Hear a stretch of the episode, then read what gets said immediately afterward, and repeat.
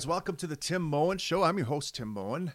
Uh, as most of you know, I am the former leader of the Libertarian Party of Canada. In 2015, I ran for prime minister, essentially, with the uh, you know now popular slogan: "I want gay married couples to be able to protect their marijuana plants with guns." Didn't get the job. Some other dude named Justin got the job, and uh, you know, so here I am back at work.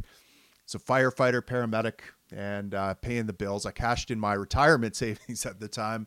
Uh, how many times do you get a chance to run for prime minister? So I figured, let's leave it all on the deck in this life. Let's leave it all on the mat, and um, put our put my money and my energy where my values lie, and see if I can't uh, move the ball down the field uh, a little bit towards liberty for my kids and my grandkids eventually. So that's what uh, that, that's a little bit about my background. So I was, I was a leader of this party. Um, you know, uh, during my leadership, the part I, I, led the party to its most successful year in its 40 some year history, which isn't really saying much. I mean, libertarians are pretty small, fringe my, uh, minority, and um, we don't get a lot. But you know, I was pretty proud of the of the success that we made.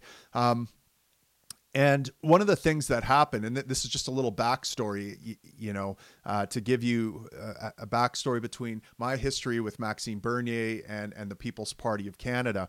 Uh, so after 2015, um, we Stephen Harper stepped down as the the CPC leader, and um, you know Justin Trudeau had won, so Harper stepped back, and that started a leadership race. And um, me and a lot of my, um, my, my compatriots from the election really liked a lot of things that Maxime Bernier was saying in terms of e- economic freedom, economic liberty on that stage. He struck us as a sort of closet libertarian, if you will, right? He was he was in the Conservative Party, and we know that in the Conservative Party there are closeted libertarians. There are there are people that are libertarians, but that they hold their libertarianism uh, close to their chest because they don't want to, um, you know, they don't want to be outed and then lose their position and their power and their prestige and their stature. And fair enough, you know, I'm happy those people exist. I'm, I'm I'd much rather have a closet libertarian, you know, in the Conservative Party than a closet socialist or communist or something like that. Uh, anyways, Maxime Bernier seemed like uh, he he might be one of these closet libertarians because of some of the things he said. I mean, he he talked about um, Austrian economics, right, which is uh, the preferred economic school and theory of libertarians, um, whose uh, you know the godfather of which is is Ludwig von Mises, and then you have Frederick Hayek in that group, and you have uh, you know Rothbard and uh, numerous others he he continually talked about that. So we're like, okay, this guy would be great. What we need instead of a centrist kind of left leaning uh, leader of the Conservative Party is someone who is libertarian ish on that stage. Because if there's a libertarian up there leading the Conservative Party that is even half ass libertarian, just like pays lip service to libertarian, at least, um, well, then we start looking less and less like radical extremists, right? And and what we notice is that on the uh, on, the political debate stage or in the in the political debate arena, okay, just in general, you have extremists on the left, very hardcore extremists. So you've got uh, hardcore Green Party people or Green ideology people. You've got communists. You've got socialists You've got all, all these academics that are left leaning that are radical and they're unapologetically radical, right? And they they actually paved the way to talk about um, all these things. They, they, talk about universal basic income, talk about um, you know carbon tax and and um, all, all, these things that a few years ago wouldn't have been popular ideas at all and wouldn't have made it to the mainstream because they, they were seen as so fringe and so radical and so nutty, quite frankly, right? But it's these extremists on the left that are pulling everything. So it's not the Justin Trudeau's or, or really the Jagmeet Singhs that are that are pulling people left. It's these fringe radicals that um, are are pulling things incrementally further and further left. They're chopping. They're, they're moving that Overton window, that the window of allowable political discourse further and further left. And what we notice is that there's no one doing it on the other side. There's no one pushing that window towards freedom. Conservatives, conservative-minded people, um, are, are not radicals by definition, right? They they they want things status quo. This is why you know Michael Malice has has coined the term conservatism is just progressivism driving the speed limit. They have no push um, towards you know at, at the very best they're they're they want to make America great again, right? Okay, we we want to push things back a few years to when we think when we were sentimental about America, or they they would pref- you know if you want to know what a conservative's policies are today, just look at what a liberal's policies were ten or twenty years ago, and you you know because it's just lagging behind a little bit. And uh, there there was a, a pastor in the '80s that I mean this is nothing new. This is just personality types, um, you know, sociobiology really. You, you know, you, if you're a conservative person, if you just if you don't want to disrupt things, if you think we shouldn't just abandon and, and throw away our institutions on a whim, um, well, that that impulse uh, means that that you're going to support whatever the status quo is, and you might be a little upset with how things are changing, and so you might want to go back about ten years or twenty years, maybe a few more years. But you're basically just pushing back against uh, the left a little bit, but eventually the left can, because of the radicals, continue to pull left, and there's no radicals on the right. There's no one trying to pull towards liberty. The only the only radicals you have that might be considered right are libertarians, right? We say, you know, we're radical in terms of free market and, and individual liberty. Um, and so the idea is you got you get a libertarian in the in an establishment party uh, who is hamstrung, who can't really say the radical things that libertarians would like him to say, but can stand up there and say things like we want a 15% flat tax. Now that sounds radical now, but that's only because you don't have a libertarian on that debate stage uh, on, to the right of you saying we want 0% tax. Taxation is theft. We need to abolish it. When you have a libertarian saying that, this guy, um, then the Maxime Bernier 15% flat tax sounds perfectly reasonable. Without me on that stage, it sounds like a radical, crazy idea. And so this was our idea to pull the Overton window more towards liberty was get get a radical like voices like me a bigger platform by having liberty friendly people in the mainstream uh, conservative party, just like you know uh, Jagmeet Singh and and Justin Trudeau and all these guys. They have their radical friends that they're associated with that they might not uh, explicitly endorse, but they at least um, keep them in the sphere of influence, right? They they um, they, they keep their um, they use them at least they use them. They're, they're like, okay, we, we want to go more leftwards. Um, but we can't say what this radical over here is saying. But we'll let this radical speak. We'll give them a megaphone. We'll amplify their message. We'll do everything. And then when we come out with 50% of what that radical says, we'll seem like moderates. We'll seem like centrists, um, that sort of thing. All right. So, so to that end, we're like, okay, let's get Maxime Bernier elected let's get him into um, you know let's have having him leader of the CPC.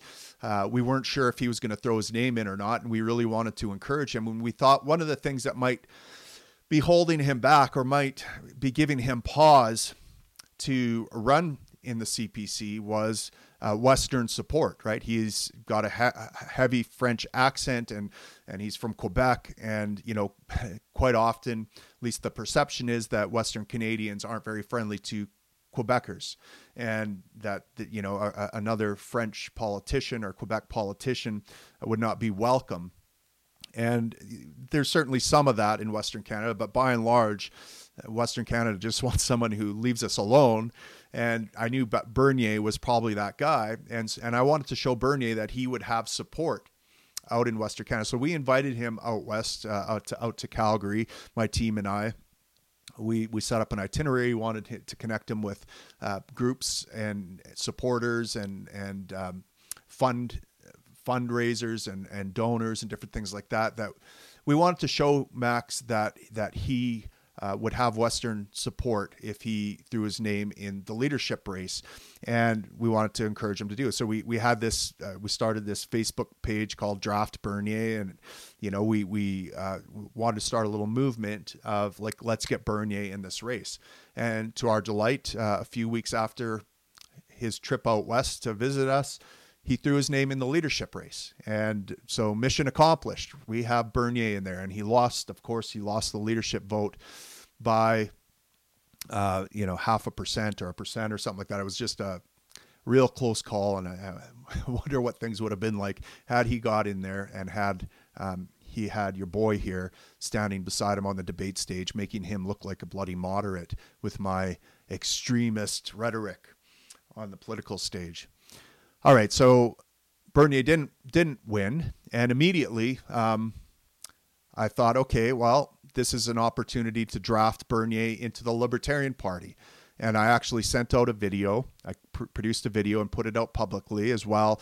I called him, talked to him, and offered again um, to have him um, uh, to to have him take my spot as leader of the Libertarian Party. I said, I will step aside. I publicly said this step aside to have you as leader of the party.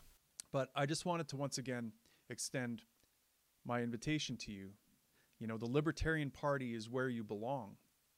I'm so serious about this that I'm offering to step aside as leader if you join the party, call an immediate convention, and nominate you for leadership of the Libertarian Party of Canada. Um, now, my understanding is that um, from from people close to him that I know that Max watched that video probably a dozen times, and it weighed heavily on his mind.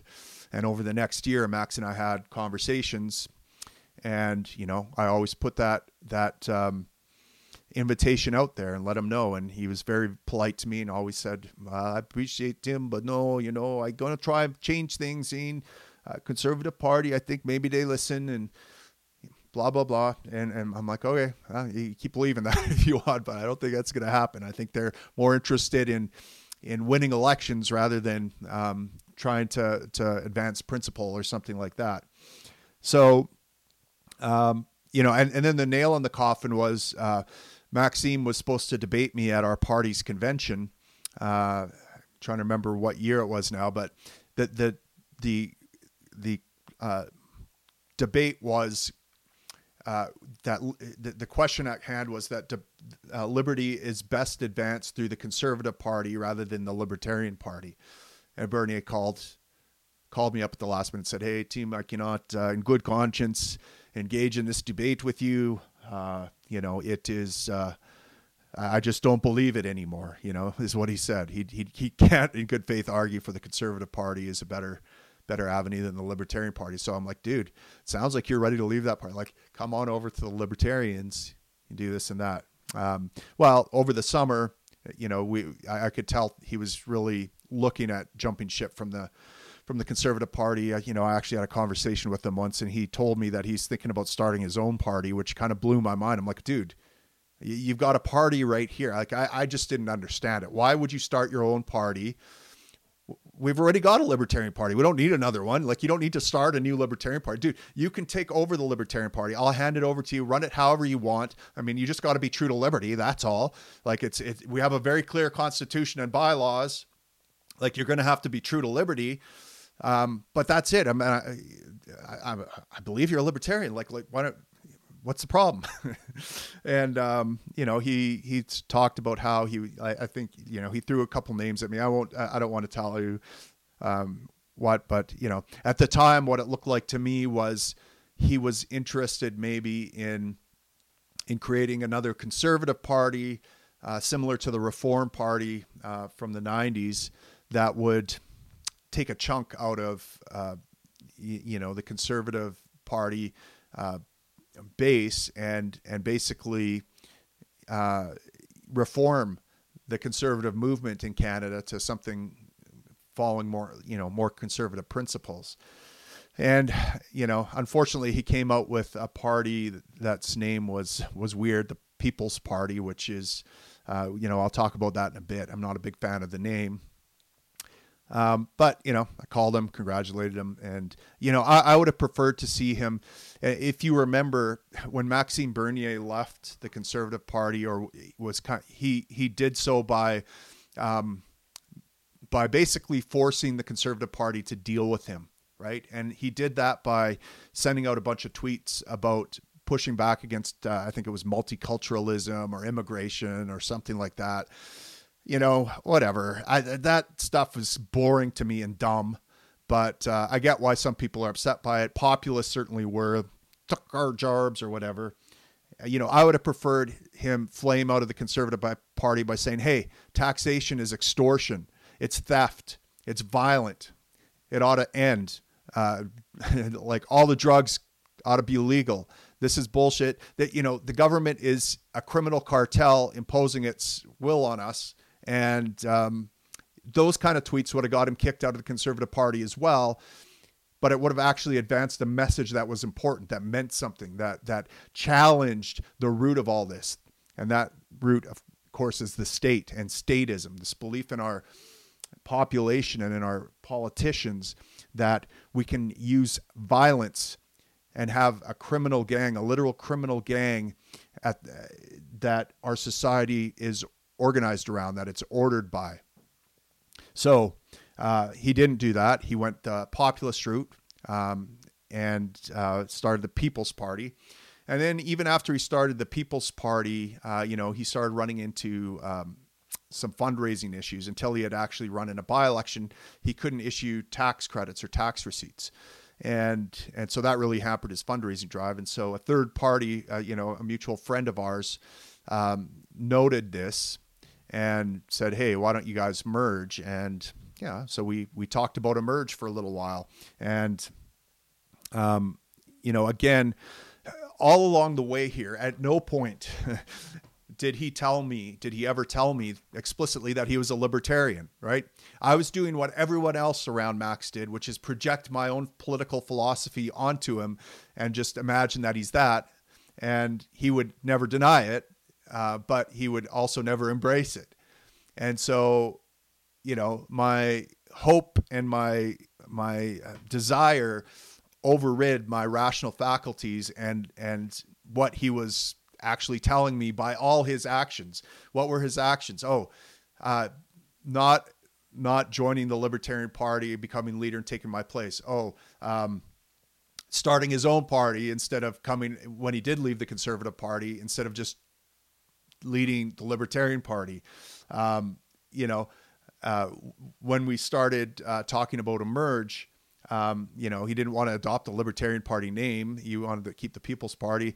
The first thing he was very interested in was, well, how is your party incorporated? And I, I have no idea what he's talking about. Incorporated? How like it's it's an entity registered with Elections Canada. Well, it turns out that a lot of these political parties have fundraising arms that are incorporated and he wanted to know was it incorporated as a nonprofit, as a profit, as a charity? Like how was it incorporated? Where was it incorporated? What were the articles of incorporation? Who were the corporate owners or, or uh, shareholders of the company? Those those questions were very, uh, like on the you know at the time I I thought it was kind of weird. Like to me, I just wanted to talk about policy. I wanted to talk about what is our party going to stand for, what are the principles. He wanted to talk about how it was structured and who owns it and that sort of thing. Turns out, Libertarian Party of Canada isn't owned by anyone. It's it's literally a party of the people. And, you know, we have bylaws, we have, but we, we're not incorporated as maybe we should be. Maybe you know, uh, you know, of course, the Pe- People's Party is. Um, owned by three people. It's incorporated. It, there's articles of incorporation. You can look this up. Uh, you've got uh, Maxime Bernier, his right hand man, Martin Masse, and uh, I think his lawyer or something like that. So, you know, People's Party ever goes tits up or, um, you know, the, the membership demand a, a proper uh, um, leadership race or they demand a policy convention and Bernier doesn't want to do it, well, he can take the People's Party of Canada and all the donations and the funds and and leave. Like he he owns it. So um, you know maybe that's a smart move. Maybe maybe uh, you know it's funny because I'm not a big fan of the people.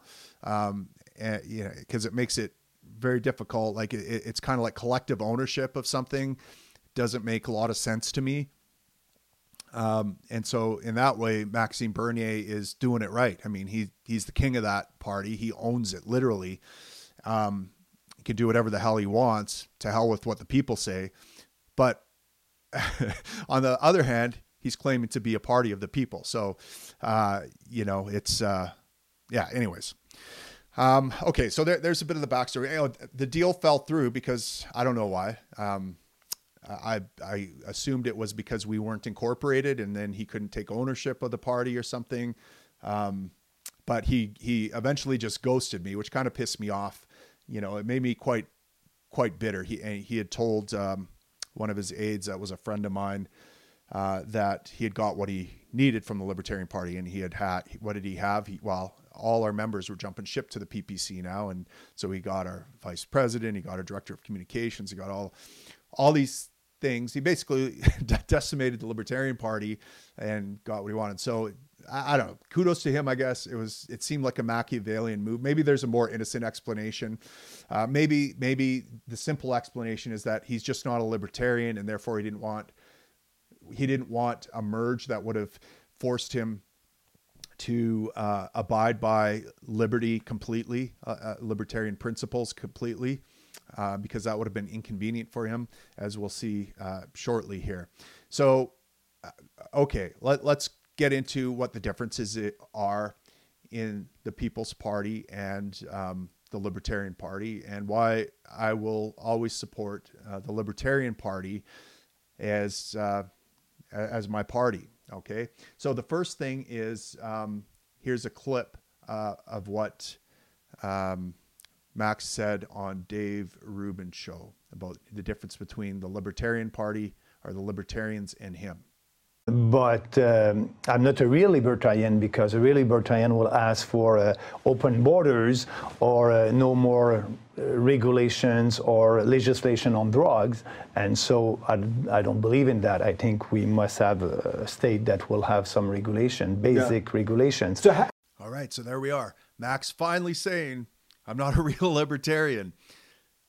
After all this time, and uh, I mean, to my incredible embarrassment, um, turns out Max isn't a libertarian, and um, my, you know, I'm I'm embarrassed. I I'm embarrassed I invited him to lead the party. I'm embarrassed that I considered a merge with him. I was told, you know, by numerous libertarians and party members that hey he's not he's not a libertarian like what are you doing um, considering this? I didn't want to believe it. I wanted to believe that he was a libertarian. He never denied it. He never um, you know um, like he seemed to go along with it.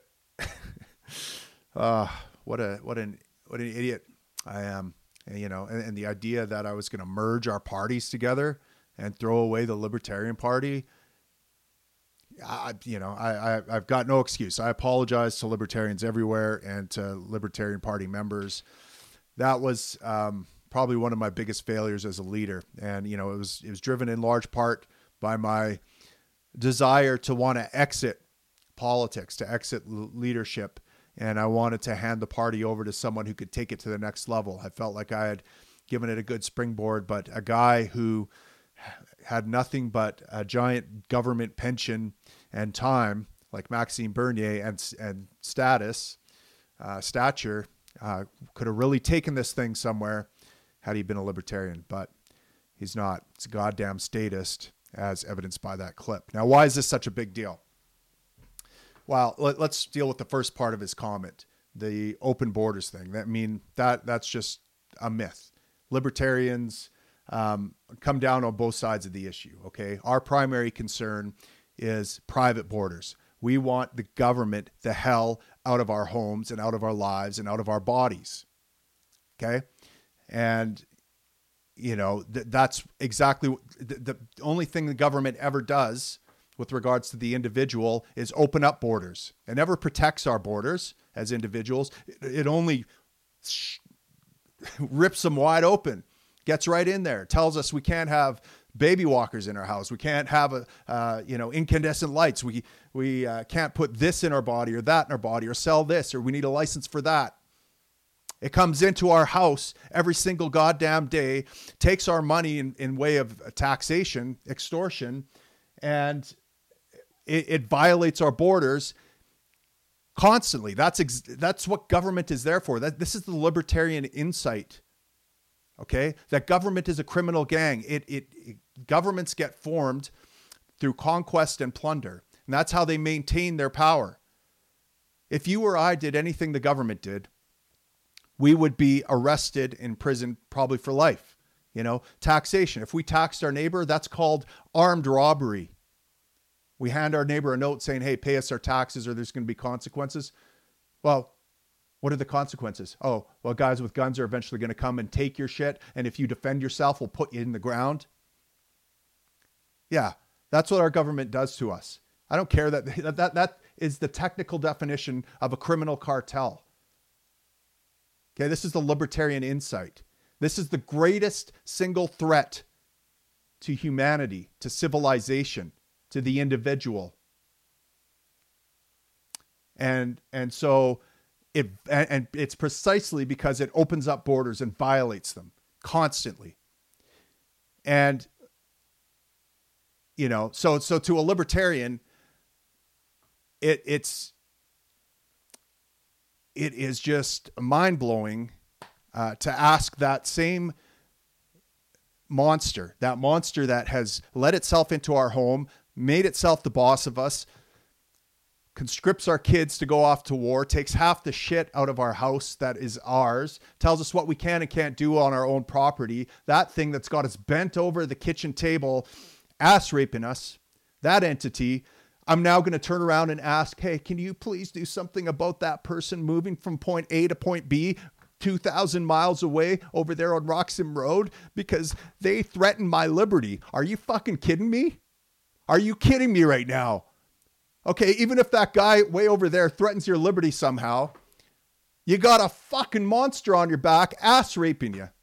It's weak as fuck to ask that guy to do something about that now, look, guys, I'm sorry. I'm getting a little worked up here. I'm going to tell you something. I haven't had nicotine. I've kicked nicotine. It's been four or five uh, days since I had it. A little bit on edge. Your boy's a little bit on edge. I, I get irritable. Okay. So, so, okay. Open borders. Okay. Fine. Like, you know what my policy was in, and this is the difference between uh, whatever the people's is and a libertarian. Okay. When I looked at immigration policy, I, I my number one thing was how can I get the government the fuck out of this? Because government is a criminal cartel. Criminal cartel is never going to do things for my benefit. It's only going to do things for its own benefit. So if it opens up the borders, it's going to do it for its benefit. If it closes the borders, it's going to do it for its benefit. See what I'm saying? The, the problem here is not uh, communist borders, socialized borders that we call national borders. That's a communist goddamn construct. Okay. The problem here is uh, we have public property. Well, get rid of pro- public property. And then, then we have a bunch of private borders and then we'll respect them. But my policy was okay, I get it. I get it. You know, uh, immigration can be an issue if we're if our goal is to shrink government. Um, then maybe there it ought to be done in a particular order, right? Maybe if we have floods of uh, uh, of migrants coming here for welfare dollars and to vote uh, on more government spending, that's not going to be good. I get it. Okay. So here, but I still at the same time, I, I just can't. It's it, it's beneath my dignity to ask the government to solve problems for me and to to solve this problem. So what here's here was my solution. You want to hear it? It was sponsorship only immigration. Okay, what does that mean? That means, hey, Immigrants can come here by invite. You can feel free to invite them. You have to look after them as you, you have to take on the responsibility of their integration into society, into their housing, shelter, food, uh, and you also have to have some skin in the game in terms of vouching for them. In other words, if if they you, you take on some legal liability, if that person you invite here turns out to be a criminal, we're gonna ha- you're gonna ho- have some liability here. Okay. Now this is a market based approach It may result in far less immigration than Bernier's policy or far more, but to simply throw out an arbitrary number, 100,000, 250,000, which, which is it? We move from 250,000 to 100,000? Uh, who determines that? Fucking government? Are you kidding me? As if they know what the right number is? Oh, we've reached 100,000 immigrants. Sorry, Tim, your son can't have that neurosurgeon immigrate to Canada to fix that problem because we've reached the arbitrary number. Fuck you. That's so fucking weak. It's it's pathetic. Okay, the next part of his thing is even is is the gross part. It's like we need government for regulating drugs, you know? What? Really? We need we need a criminal cartel to tell us what we can and can't put into our body, what state of mind I can I can be in, what mind altering substance I can take. The, the, what, huh? It's disgusting. Look, guys, I get it. I'm I'm a paramedic firefighter, right? I treat people in downtown that are hooked on drugs, that are addicts, that are out there in an open drug scene doing disgusting things, ruining their lives. Uh, you know, and, and, and think about how disgusting and and sick it is to have a bunch of drug addicts openly walking around in a city and think about how terrible it is to to be an addict who will suck a dick just to get high right disgusting, deplorable, like degrading. No one wants to see it. It's it's but it it, it pales in comparison to what Bernier is asking for here. Okay, that's how disgusting this is to a libertarian. As disgusting as this drug open drug scene is, the idea that we need government that we need a group of individuals with guns to point those guns and threaten to shoot people and kill people for doing consenting adult things that isn't hurting anyone but themselves is absolutely disgusting. It's sick. A lib- that's a bridge too far for a libertarian like me to go. I can't get behind that, uh, you know, that corrupt thing. Guys, you got to understand here a libertarian is a person who has come to the conclusion through careful study of philosophy, of principles, of history, that the root of all evil, or most evil in this world today, uh, certainly of the state of entropy and destruction and chaos that we see, is the state, or more p- precisely, statism.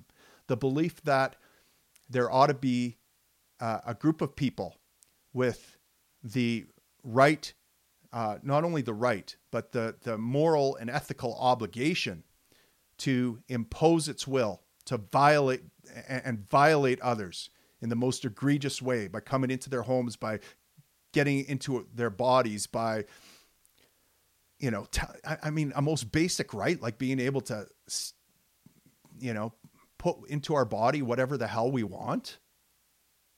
Well, because you don't like what I'm putting in there, uh, because you know you don't like i mean that is and, and, and, so it's this idea of statism that the state needs to be involved in some way in solving a problem we don't like that is the root of all evil okay this is where we get uh, drag queen story hour this is where we get uh, you know gender dysphoria run amok this is where we get all the all the woke stuff that that conservatives hate come from the very kernel that the conservatives plant you know, I remember in the 80s when it was all about the, the war on drugs and these ridiculous ads. Uh, this is your brain on drugs. This is, uh, this is, you know, the, the uh, reefer mad- madness um, campaigns and Nancy Reagan uh, going hard in a paint on drugs. At the same time, we saw uh, censorship on TV and like puritanical views being imposed on on us at, at by social conservatives at the top, you know, in government. And you, you couldn't say this on TV or do this. We had to restrict this. We couldn't let this smut get out. And we you know, we definitely have to watch out for rock and roll and these satanic Motley Crue music and uh, you know definitely the NWA and their their song "Fuck the Police." I mean, the government's got to do something about this. This is what we were told constantly in the '80s. It was it was the social conservatives back then, right? They were giving the state the um, the tools with which to impress to oppress them uh, later on, weren't they? Because what they were saying is, we need guys with guns to impose a moral order here. And that's exactly what progressives are doing right now, aren't they? They're using the guys with guns to impose a moral order. This is why conservatives are progressives driving the speed limit. Okay? This this is the root of of all our problems. I can't stress it enough. So, this is what libertarians understand very clearly. Government is evil, okay? Now, it may be some branches of libertarianism it's a necessary evil. Okay? We need it to protect it protect ourselves from other criminal gangs, right? We need MS-13 running a protection racket in our neighborhood because if they aren't running the protection racket, then a, a, neighboring gang will come in here and it'll be even worse. We don't want those foreign gangs in here. Let's stick with the gang we know. Okay, that's the argument for uh, for having gangs like called governments uh, exert territorial dominance over us and run a protection racket on us. Okay, I, maybe that's true, but at the very least, we need to think about limiting it. We need our, our main focus ought to be on not going to that gang for every ache and pain and thing that we see in society, whether it's drugs or uh, you know people starving or healthcare or we don't use criminality, we don't use violence to solve problems, and we don't give, um, we don't encourage it. We don't plant seeds of statism uh, by begging the state to, to do something about drugs or people moving from point A to point B. It's weak. It's deranged. It's corrupt. It is, it's sick. Okay? It's sick. It's warped. I mean, this is exactly like I said, this is how we get a morally deranged society is we plant the seeds of moral derangement called statism and we watch them sprout and watch all the different fucking branches come out. All the derangement, all the disgusting, despicable things that plant from that seed of imposing morality by violence. It's a sick fucking thing. Um, so, so there we go. So there's there's a big difference. Now there are other differences. Okay. Um, I mean, look, we, we can go through different policies and just see the language here and where the st- seeds of statism are implanted in their thing. So, uh, you know, so for example, uh, there, there, if you go through the PPC's policy, there's, there's a section there on pipelines, and you know Bernier says he'll use Section 92 of the Constitution, uh, where par whereby Parliament can declare any project to be for the general advantage of Canada. Okay, so Section 92 of the Constitution. Uh, I'm not 100% sure on what it does. It, it either allows the government to expropriate private land to push through a pipeline that's in the good of Canada. Again, against libertarian private property is sacrosanct in libertarian philosophy. There's two things. Libertarian philosophy is two things, okay? It's the non aggression principle or the non initiation of force principle. Don't uh, initiate force against someone um, to impose your will on them, and coupled with property rights. And property rights are, you know, ownership of your body, ownership of the things that you uh, appropriate in nature that are unowned or trade for or contract for in nature. Okay, so it's there's it's like Lockean homesteading or Lockean property rights plus initiation of force. So it is definitely not libertarian to use a government fiat to expropriate private land to push through a pipeline. You know, I'm a big pipeline booster. Okay, I've, I've defended the oil sands and pipelines against uh, scoundrels like Neil Young and Daryl Hannah and all these Hollywood people who want to use force to violate uh, uh, property rights of a pipeline of an oil company to put in a pipeline across property and land that they have freely negotiated with.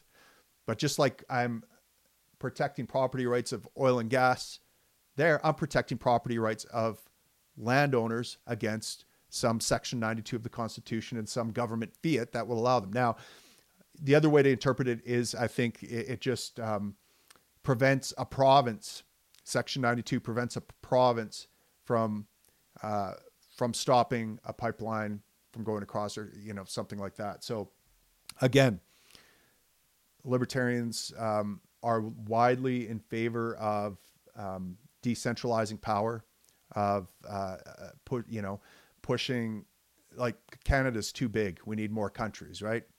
And so to have Canada impose its will on a on a smaller jurisdiction like Alberta or Saskatchewan or Quebec is um, is poo pooed in libertarian circles. It's it it goes against our philosophy of decentralize, and and it says essentially that look a bigger jurisdiction can infringe on a smaller jurisdiction. Well, you guys talk about globalists all the time.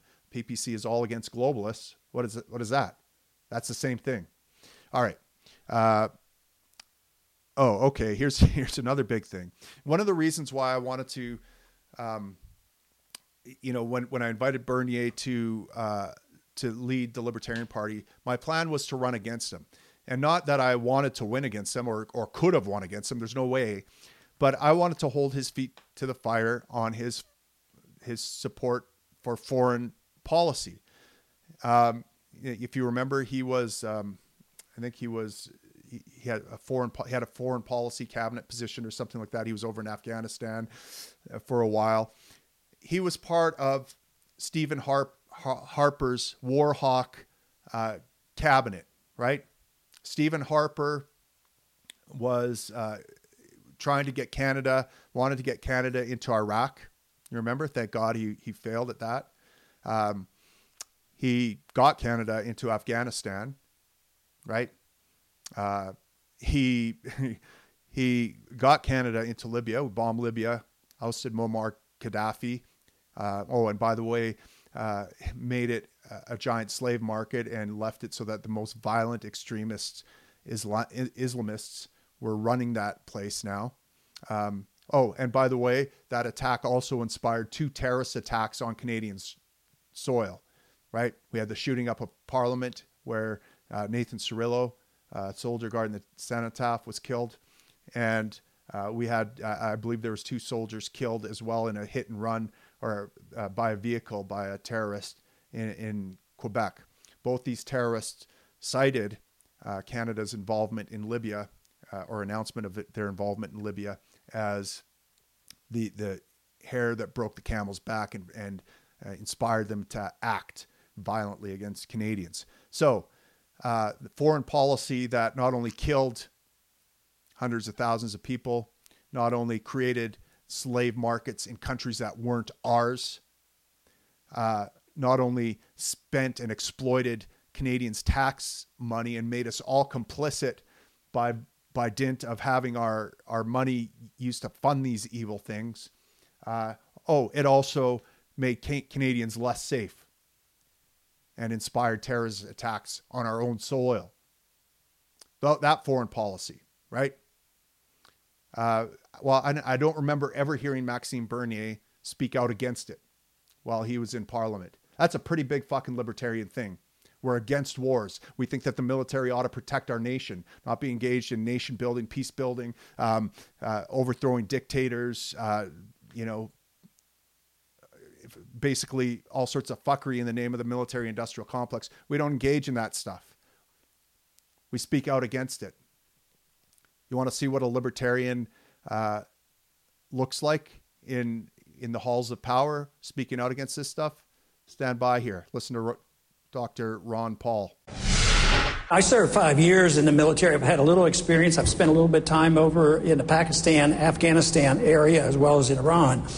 But I wouldn't wait for my generals. I'm the commander in chief. I make the decisions. I tell the generals what to do, and I'd bring them home as quickly as possible, and I'd get them out of Iraq as well, and I wouldn't start a war in Libya. I'd quit bombing Yemen, and I'd quit bombing Pakistan. I'd start taking care of people here at home because we could save hundreds of billions of dollars. Our national security is not enhanced by our presence over there. We have no purpose there. We should learn the lessons lessons of history, and the longer we're there, the worse things are, are, and the more danger we're in as well, because our presence there is not making friends, let me tell you.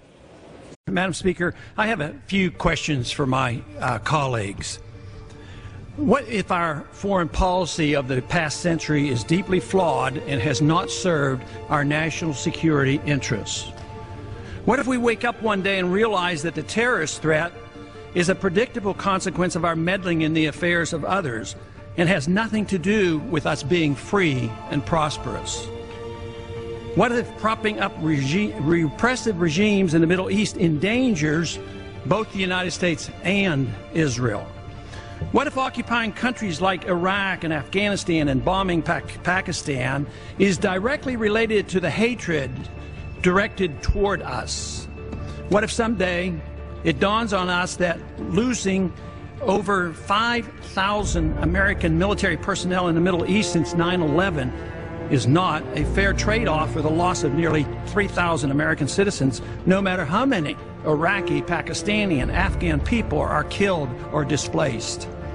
What if we finally decide that torture, even if called enhanced interrogation technique, is self destructive and produces no useful information, and that contracting it out to a third world nation is just as evil?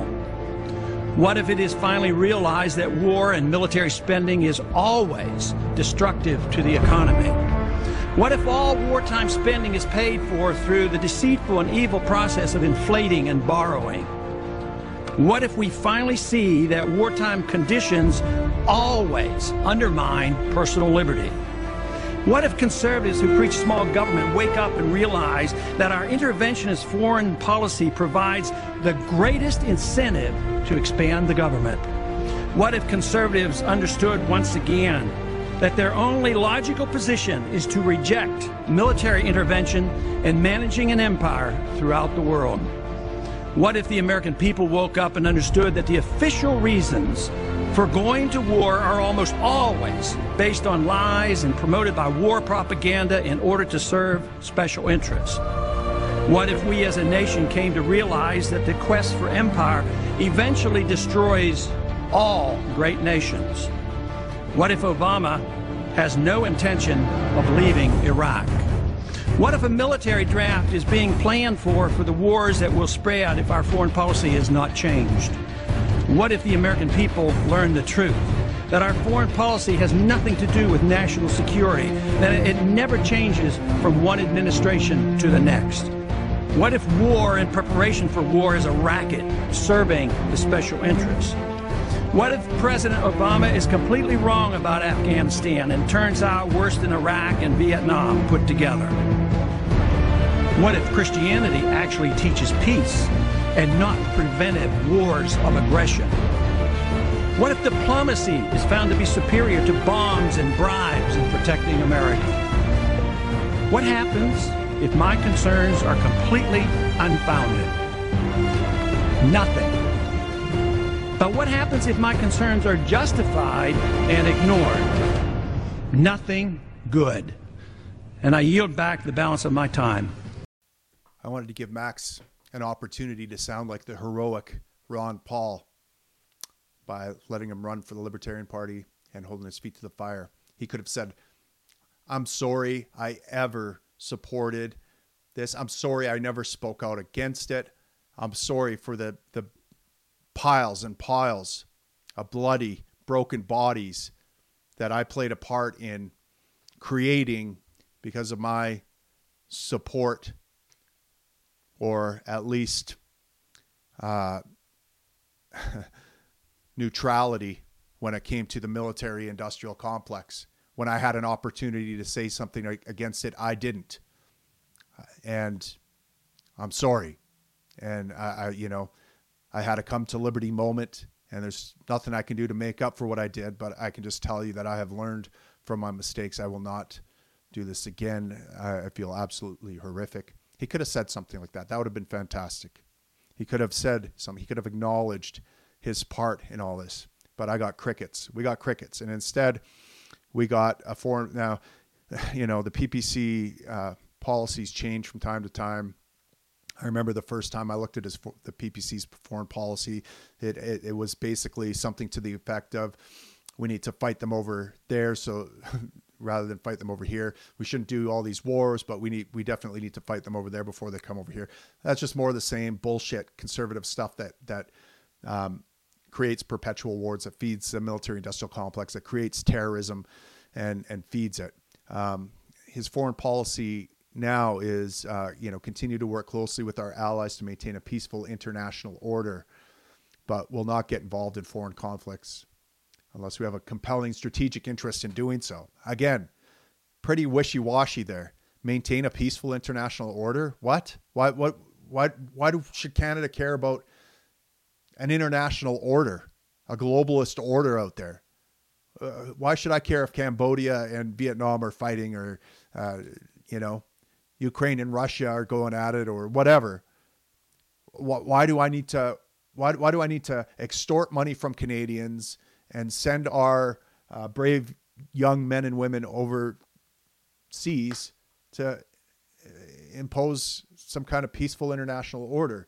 Um, and what would a compelling strategic interest be for Canada in getting involved in conflicts?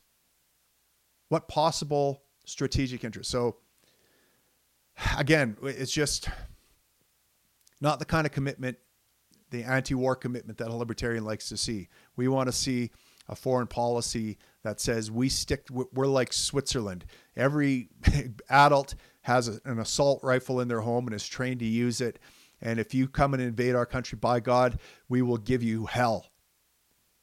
But instead, um, you know, we have a foreign policy that talks about peaceful international order and strategic interest. No. Uh, here's another thing. Again, climate policy. Right? It basically, if you read the climate policy, and I've, I've read a couple of iterations of it, but it's basically the same thing. Look, there is no climate emergency, therefore, we don't need government intervention. Right? again, that's a weak argument from liberty. That that is saying that if there was a climate emergency, we we obviously would need government intervention. We concede the point that government is needed in an emergency. No. The right answer is government is definitely not needed in an emergency. In fact, the greater the emergency, the less we probably need government, right? You know, and, and it's it's similar to the the COVID nineteen stuff, right?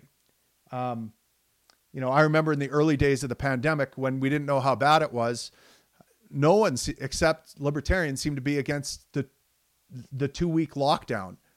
Right? Everyone was like, "Well, I guess it kind of makes sense. I mean, we will need government if this pandemic's as bad as everything says. If, if in two weeks it's not big a sacrifice, we are against it. we are against it from the start." And you know, the arguments, uh, uh, you know, that that I hear constantly from from populists against um, against all these lockdown measures and horrendous government uh, invasions again into our borders, ripping our borders open and telling us we got to stay locked in our homes, keeping us there. We got to wear masks. We got to get vaxxed. All these stuff. The arguments are well, the vax doesn't work. The the masks don't work. The lockdowns didn't work. Um, it was all a hoax. It all came out of a Wuhan lab. You know, whatever they are, like these vaccines are killing people.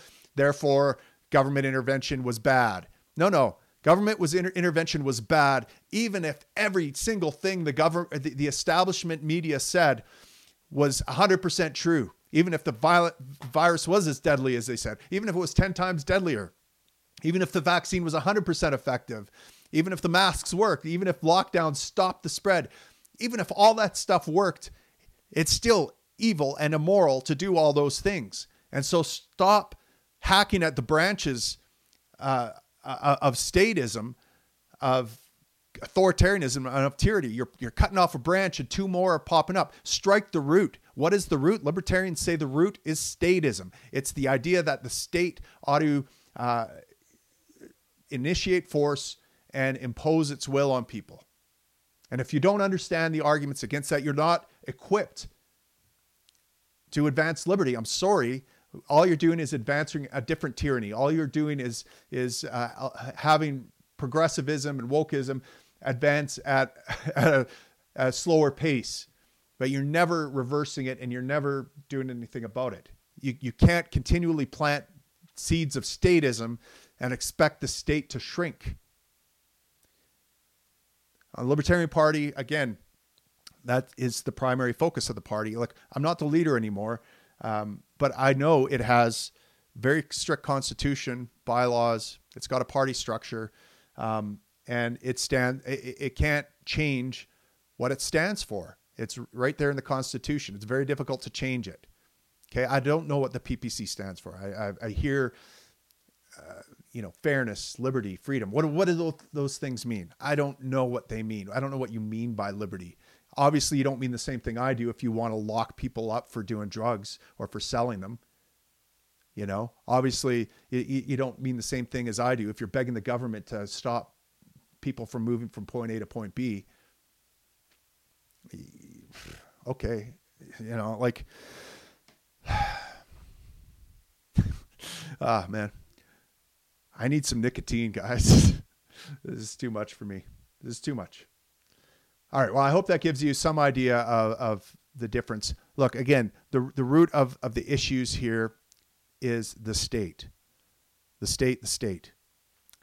The primary focus of, of any liberty lover ought to be restricting the state, not asking it to do things like stop migrants. Okay, migrants could be a problem. Okay, but look, I'm over in Alberta. We got some shady people coming, uh, moving from point A to point B over there at Roxham Road in Quebec.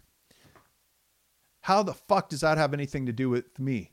Well, I'll tell you how it has to do with me. The government makes me associate with those people. My tax dollars are going over there to deal with that stuff. My tax dollars are going to be needed to fight crime, to give them health care, to uh, provide social supports for them. Right? That's the problem. I, I'm connected to them in this democracy. And uh, whatever they their opinion becomes as Canadian citizens is going to affect me. So yeah, I get it. I get why migrants is a problem. But guess what? The migrant, the person moving from point A to point B isn't the problem. The problem is the forced association. The problem is the taxation. The problem is the goddamn government here. And yet you're asking the same pr- people that are causing the problem, that are on your ass, ass raping you. You're you're turning around, giving them a, a, a look back, an angry dragon, saying, "Hey, uh, can you take a break from?" From from ass raping me to deal with that person moving from point A to point B because I think they're going to make it make your rape even worse next time. It's just weak. It's just uh, I can't get I can't wrap my head around it. Okay, I get it. I, I honestly I, I get what the concern is, but listen, you're focused on all the wrong things. Uh, you know, another thing is it, there, there's a bunch of things. You know, th- this focus on globalism as the the main issue that's confronting Canada. Klaus Schwab, yeah, yeah, all those guys are immoral, power mongering, megalomaniac bastards. Yeah, I don't want to be run by them. But guess what? Uh, how can we say I'm run by them when it's the Trudeau government, when it's my own local government, when it's the provincial government that are pointing the guns at me? It, okay, 15 minute cities. Let's say Edmonton decides it's going to confine people into their cities. Was that Klaus Schwab that did it? Klaus Schwab may have come up with the idea. Sure, but it's the Edmonton, it, it's the state that is doing it. It's our own state. It's our own gang that's doing that. Maybe they're getting some brilliant ideas from other gangs, but that gang isn't pointing a gun at the mayor of Edmonton or the council of Edmonton saying you will impose this. No, they're they, they might be bribing them a little bit or offering them some prestige or doing this, but it's ultimately our own state, our own officials that are that are imposing their will on us. So I get it. I, you know, it's it's sexy to uncover all these mastermind plots and these puppet masters out there controlling strings. Nah, at the end of the day, you know what it is? It's our neighbors. Our neighbors want free shit. Our neighbors want, um, you know, less carbon dioxide. It's the people. It's the people. The people are the problem. the people want this stuff. The governments are meeting a market demand, a political market demand here. which brings me to the, the next point the people, the People's Party, this fetishization of the people, as if that's a thing, as if the government could ever represent something called the people, as if we would want it to represent something called the people.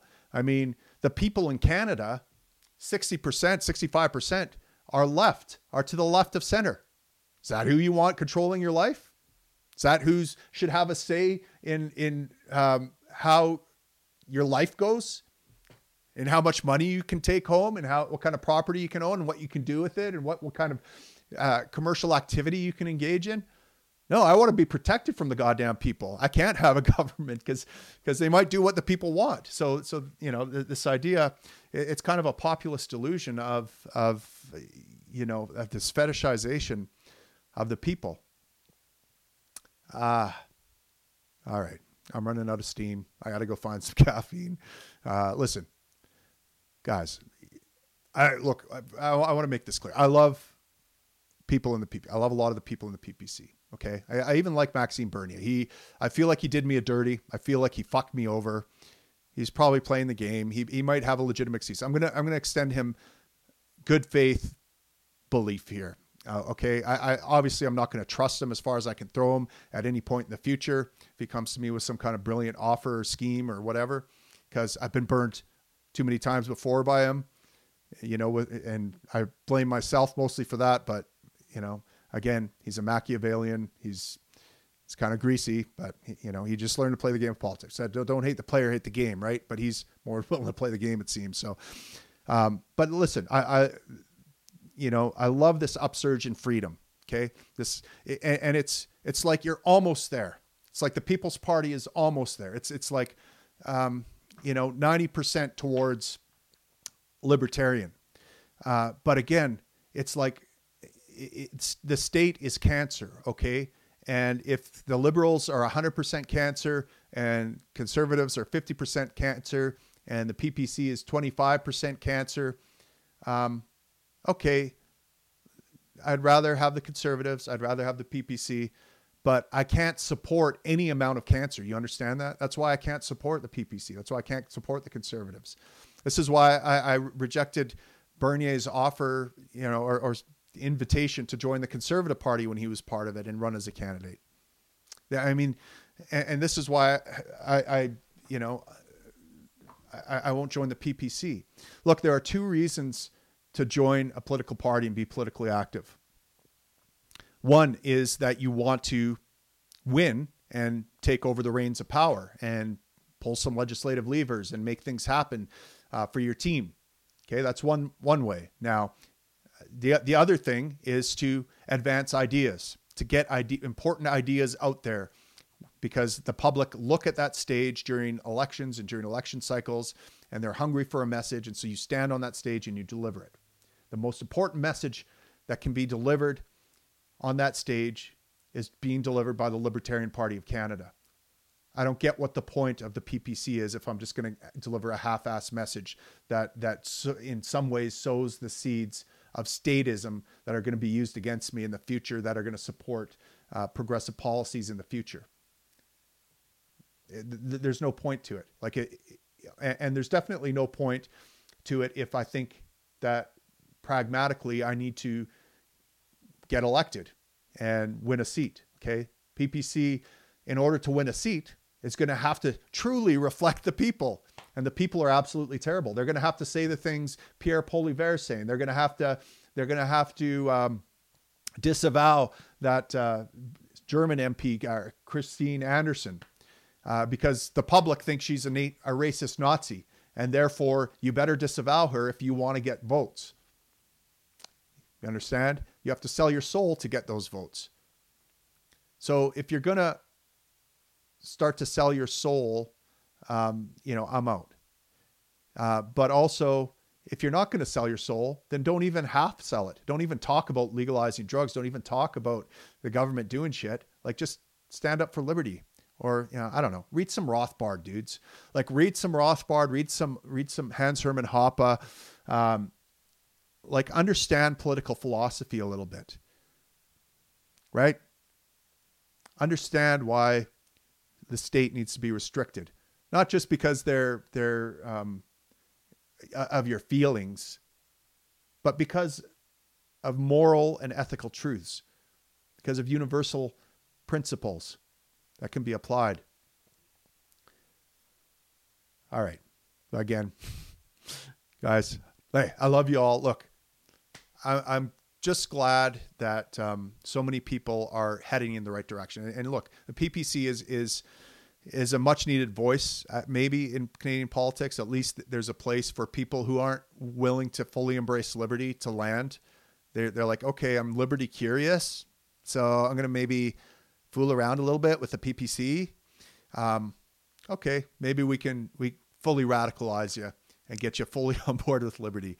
So maybe it plays an important role, and certainly uh, having a bunch of people push back against specific policies like the COVID pandemic policies and different things are great. I wish, I wish that that the pushback would have been based on principle and not based on um, on the idea, uh, uh, you know, that uh, government just didn't work for this pandemic, right? And, and the vaccine didn't work, and blah blah blah.